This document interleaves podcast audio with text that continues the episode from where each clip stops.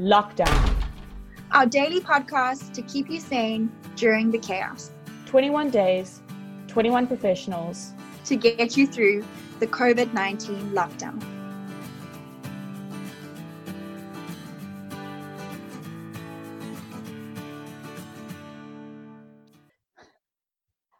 Hi, welcome to day four of our podcast. This is day four of lockdown and the first Monday without going to work.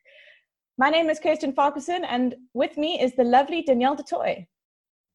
Today we have the lovely Emily Rotenbach. She is a physiotherapist at Bloberg Therapy Center. She's incredibly skilled at what she does, and she's going to be sharing with us today a lot about um, the benefits of movement and exercise as well as ways to move during lockdown. Emily, it's so great to have you with us today. Hi, guys. Thank you so much for having me. It is an absolute pleasure to be on this platform. Emily, I'm just wondering while all of us are stuck in our homes, how important is it for us to be moving and exercising right now? Thanks, Danny. Yeah, movement and exercise is incredibly important for a number of different reasons. I think some that are actually more relevant to us during this time than ever before. So, just a couple of the first ones it strengthens our respiratory system. So, it actually helps to increase our lungs' ability to take in oxygen, and it's actually really good for our circulation. So, those people that struggle with high blood pressure and issues with their blood pressure, it can actually help to lower your blood pressure.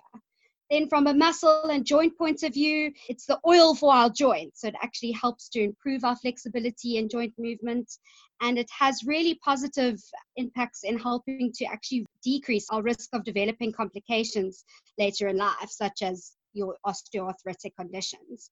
And then the two that are probably the most important during this time is that movement and exercise can actually boost your immunity or your immune system. Which obviously, now more than ever, we want to try and stay as healthy and as strong as we can. And then, secondly, it can also reduce endorphins that actually help to improve your mood. So, these help reduce the risk of depression and anxiety, which is important over this time where stresses are quite high. So moving is really important and being stuck inside, it's really difficult to do that. Our space is so limited. What do you recommend people do in terms of moving during this lockdown period? Because for a lot of people, being stuck inside their home is really restricting movement. Yeah. So the American Heart Association actually recommends that everybody between the age of 18 to 65 perform at least 30 minutes of physical activity a day. If we think over a 24 hour period, that's not actually too much time. 30 minutes is actually very doable, and that is something that we can doing at home. Um, and I mean, it is difficult to kind of during this time of lockdown, uh, when we are at our homes, we may have very limited resources and space available to us. So, mm-hmm. some ways that, that we find quite good exercise doesn't have to involve weights or an exercise routine. It can be as simple as performing chores around the house, such as housework, vacuuming, dusting, mopping, sweeping, moving the furniture. These are all great ways to actually just get your body moving. Similarly, if you are privileged enough to have a garden, working in the gardens, mowing the lawns, working in your flower beds, cleaning the pool, these are also all great ways to actually stay active. So now's really the time to get involved or, get into your spring cleaning the only thing that we say with these movements is just make sure that if you are doing some things that require repetitive movements, that you're just watching your posture and that you're taking regular breaks. Because if this is something that you haven't been doing for a while and now you're all of a sudden adding it in, we don't want you to get any injuries.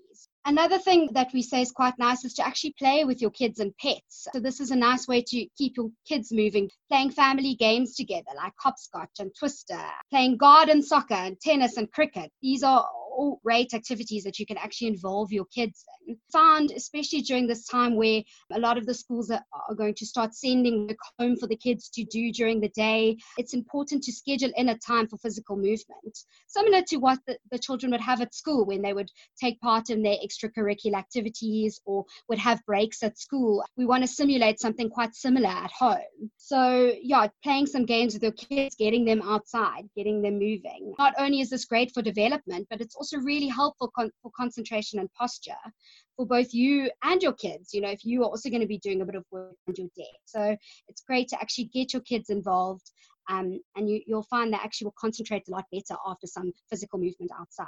Sure, Emily, that's incredibly practical in, in terms of people moving throughout their days, ways to incorporate children in their day as well. I think, you know, that's going to be really important. And again, we're having this emphasis on routine and structure and ways to incorporate these different activities yes. into our day to day lives. I know a lot of people were very sort of used to their gym exercises and their gym routines before the lockdown. What are your hints on adapting people's normal gym exercises during the lockdown? We've had a lot of questions on that. So you're 100% right, Danny. A lot of people are used to doing very constructive time at the gym or going for runs or going for cycles. And obviously, during this lockdown period, we are unable to do this. So there are ways that you can actually use what you have around your house to actually create a bit of a workout that maybe would be more in line with what you were doing at the gym. Walking up or running up flights of stairs, we found out is a great one. Skipping on the spot if you have a skipping rope. Running shuttles in your garden or, or in your corridor if you've got a nice long corridor. Also placing your bicycle on a stand, maybe doing some stationary cycling if you if you have that. These are all great ways to actually do a little bit of cardio fitness around the house. And if, if you're doing something that's a bit of a shuttle or or going up and down flights of stairs, maybe time these and see how many reps you can do within five to ten minutes and see if you can improve on the score daily. So basically gives you something to work towards by the end of the 21 days. Can you do more than you did in the beginning. Performing various body weight exercises is also great. These require no equipment, things like push ups, sit ups, lunges, squats. You can do those in your lounge on the carpet or you just need a simple um, mat. So those are very easy to perform and, and are just as effective as pumping huge amounts of iron in the gym. And there are also lots of people posting full workouts on, on, various forms of social media, such as Instagram, YouTube, Facebook, especially at this time. So if you're unsure of what exercises to do, or maybe you normally see a personal trainer who kind of talks you through, these are great guides to use to actually, you know, they'll post a workout and you can go and, and follow along or, or use or do that specific workout in the morning. If you aren't satisfied with just the body weight stuff, be resourceful around the house. I think this is a time to be as inventive as possible possible. Um, fill bottles with water of various weights. So we normally say 500 milliliters is equivalent to 500 grams. So filling two bottles with water, that's 500 grams in each hand. And then also use the supplies in your cupboards. I know a lot of people went, even though we were asked not to have stocked up their cupboards with various things. So if you have a kilogram of flour or rice, use that to squat with, lunge with that in your hand. Yeah, so just it's a time I think to be a little bit more resourceful. If group exercise classes are your, or more of your things, so if you're somebody who goes to the gym and attends an aerobics class or something like that, and there are many virtual classes available. We have Zumba, um, aerobics, those type of things that you can also access online that are quite fun to follow along to. Uh, we always say just make sure that if you are using various platforms on social media to try and choose exercise workouts posted by qualified professionals such as sports scientists or physiotherapists or to use trusted sources and just to make sure that you grade it according to your own personal fitness level i think everybody is different in their in their fitness journeys and we don't want anybody to get injured so just grade it according to where you are and, and see if you can build on that during this time and then also not forget gaming so your your games like your Wii Fit and other Xbox movement or dancing games are also great fun. And the kids often like these too. So if you have access to these, these are also great to use. And then one that we can't forget about, and it's also a great form of exercise, but is quite simple, is practicing some mindfulness through deep breathing exercises, some gentle stretching in the form of yoga. This allows you to really be aware of your thoughts and feelings and body sensations and your surroundings and can be great for reducing some emotional and physical tension and stress, which we know has kind of built up over this time. Yeah, so those are all just a few ways that you can still kind of carry on your, your normal gym routine from the house. Thanks, Emily. You really have made me realize how many things in my house I could probably exercise with. But for me, my biggest struggle is actually just motivating myself. It's so much easier to just sort of look at the bottle of water on the counter and go, okay, well, I'll do it later. And then the day's finished and it's like, okay, well, exercise tomorrow how would you recommend that people actually motivate themselves to do exercise during the day? So you're right, Chris. It, it is very difficult. And the first thing that I always go to is trying to create some kind of schedule or routine. So, you know, if you are working from home, have an active time in your day. Write it in your calendar. Allocate a specific time each day when you would do your physical activity. And if you're someone who maybe has been exercising when going to work, try to adapt the same routine you would as if you were going into the office. So if you're someone who prefers to exercise in the morning, do that and then go and you know sit at your makeshift office. Um, or if you prefer to exercise in the afternoon or move in the afternoon, do that. So try not to kind of break from routine too much. Stick with what you know works for you. Alternatively, splitting it up throughout the day, so into intervals, so that you give yourself a movement break away from your desk. I think as long as we're doing about 30 minutes in the day, you don't have to do that all in one 30 minute slot. If that's too much for you to do a little bit of five minutes in the garden or to, you know, um, vacuum the lounge, that's okay. That can be your, your five minutes and you can then interval that throughout the day. If you live alone and you maybe don't have a family around you, find a virtual buddy. So get a friend, you know, via WhatsApp or WhatsApp video or Skype or FaceTime and actually share your workout with them. Maybe agree to gym together or move together at the same time and video each other while you're gymming. So you can, and that's great for social interaction and to be able to share that experience with them. Um, and we also find it might help to keep you motivated. You've got somebody who's doing it with you and you can hold each other accountable that you know during this time every day you're doing it together. If you're living with a family or a partner, as mentioned, get them involved perform the exercise together. So do a aerobics class all together in the lounge. Or if you are doing a bit of work in the garden, encourage your kids to come and join you, encourage your partner to take part with you. And then a very important one is just to do what you enjoy. When it comes to movement, it's not a one size fits all. People are more likely to move and want to move if they are doing something that they enjoy. So pick something that you know you love, and then you probably find you're going to be more more likely to do it. So if you're very passionate about your garden, spend some time in the garden. So just yeah, find what you enjoy it. And then add in some variation. So try to keep it fun and interesting. Maybe today we clean the house, tomorrow we do a little bit of yoga and stretching. Yeah. So the more you add in some variation, the more you might want to actually take part in it. And then very importantly, try not to overtrain and do more than you are capable of. So, so be consistent. If you want to do a bit of gardening, maybe split up the garden over multiple days or yeah, do a small exercise routine. Um, if you overwork on the first day or you, you're doing too much, then you might find that you actually are so uncomfortable that you then can't continue with that for the rest of the 21 days. So just make sure that you really find that balance between moving and then doing other stuff. So it's not gung ho and then you end up hurting yourself. Emily, I'm feeling so much more motivated to exercise. I think, you know, after this interview, I might go do some exercise now. It's been really encouraging talking to you about it and just hearing about the benefits, hearing about ways to stay motivated. I'm just wondering earlier, you spoke a lot of um, posture and how it's important that your posture is sort of correct and so we don't get injured and, and things like that. I know a lot of us have moved from working at our offices to now setting up sort of, like you said, makeshift workspaces at home. Do you yes. have any tips to setting up your workspace at home, what it should look like? How do we have the right posture? Things like that. Yeah, sure. So back issues, we especially in my practice, we see a lot of people that have back and neck issues from poor posture and ergonomics. Um, and you you're correct in saying that because a lot of people are now working from home, it's a big issue that needs to be addressed. We need to make sure that people are sitting properly, you know, behind their workspaces and are, are comfortable and adequately supported. So yeah, just a few tips that, that I think work quite nicely is just make sure that you have an area that is designated for your office space if that's possible. So make sure it's clear and clutter free and that you you have a space to actually set up your your laptop and work from.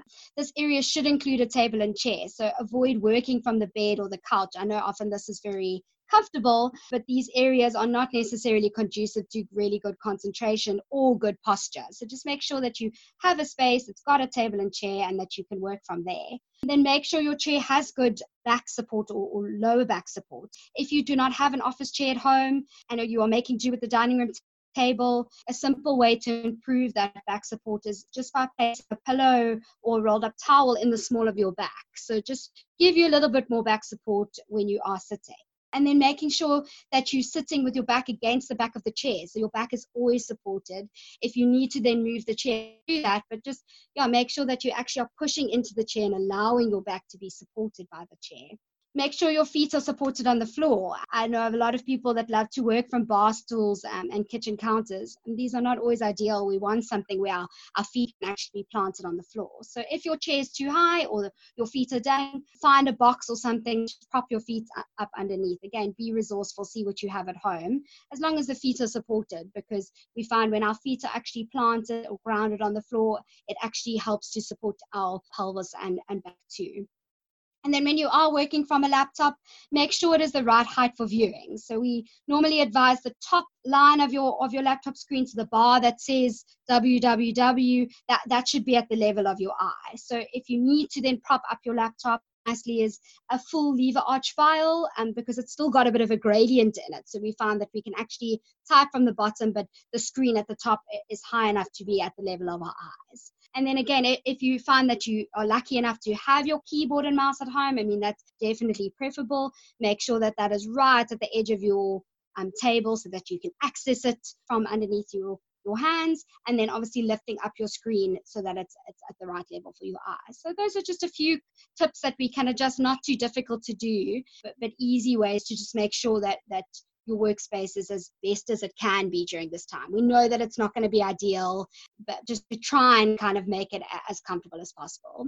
And then again, looking in the movement, just making sure then, you know, if you are going to be working from home, that you're finding that balance between you know a couple of hours working and then the times where you would normally get up and make a cup of coffee or take a lunch break or maybe even do a bit of movement or exercise that we're actually then incorporating that and we're not finding that we're getting stuck yeah behind our computer for hours and hours and hours with actually without changing our, our positions Yo, I'm finding myself unconsciously moving while you're talking. I can realize how badly I've been sitting. Right.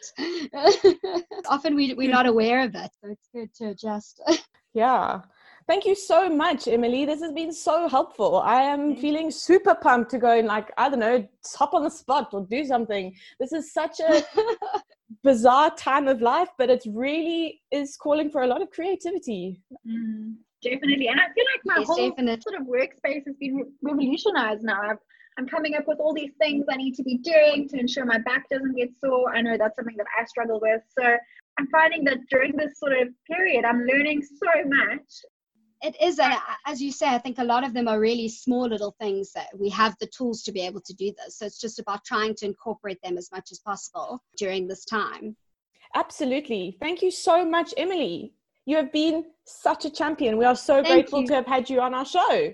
Thank you so much for having me guys. It's been such a pleasure to be here. Thank you emily. We're so excited that we got to have you on the show. Well that's it for us but make sure to tune in tomorrow for a special treat Tomorrow we have the magnificent Theda Bevington joining us all the way from the UK.